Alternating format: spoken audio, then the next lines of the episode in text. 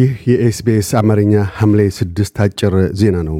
ዜናውን የማስደምጣችሁ ካሳሁን ሰቦቃ ነኝ። ጠቅላይ ሚኒስትር አንቶኒ አልቤኒዚ አውስትራሊያ ተጨማሪ 30 ቡሽ ማስተር የጦር ተሽከርካሪዎችን ለዩክሬን እንደምትሰጥ አስታወቁ። ጠቅላይ ሚኒስትሩ ይህንኑ የገለጡት ሊትዌኒያ ውስጥ በሰሜን አትላንቲክ የጦር ቃል ኪዳን ጉባኤ ወቅት ከዩክሬን ፕሬዚደንት ቮሎዲሚር ዜሌንስኪ ጋር ባካሄዱት የጎንዮሽ ንግግር ነው። አውስትሬሊያ ቀደም ሲል ዘጠና ቡሽ ማስተርስ ለዩክሬን የለገሰ ሲሆን የወታደራዊ እርዳታዋ መጠን 890 ሚሊዮን ዶላርስ ደርሷል።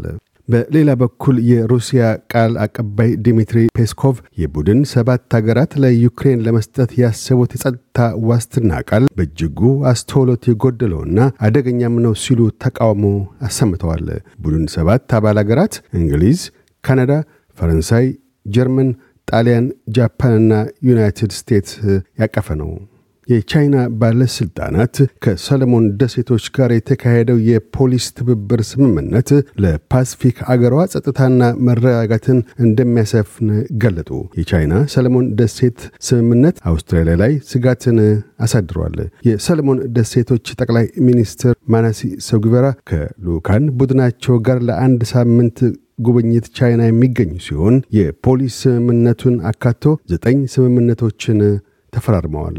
አንድ አዲስ የምርምር ግኝት እንደገለጠው ሥራ አጥነት ወይም የአነስተኛ ሰዓት ሥራ ለ10 ፐርሰንት ያህል አውስትራሊያውያን ሕይወታቸውን በራሳቸው እጅ ለማጥፋት አስባብ ሆኖ ተገኝቷል። ጥናቱ የተካሄደው በሲድኒ ዩኒቨርሲቲ ሲሆን ከ2004 እስከ 2016 አውስትራሊያ ውስጥ የተፈጸሙትን 32000 ራስን በራስ የማጥፋት ሪፖርት በመመርመር ነው።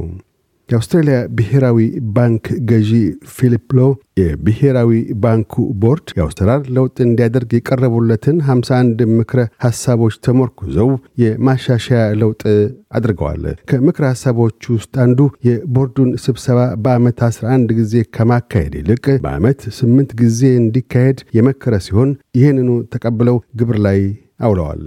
የኤሚ ሽልማት 27 እጩዎችን ይፋ አድርጓል።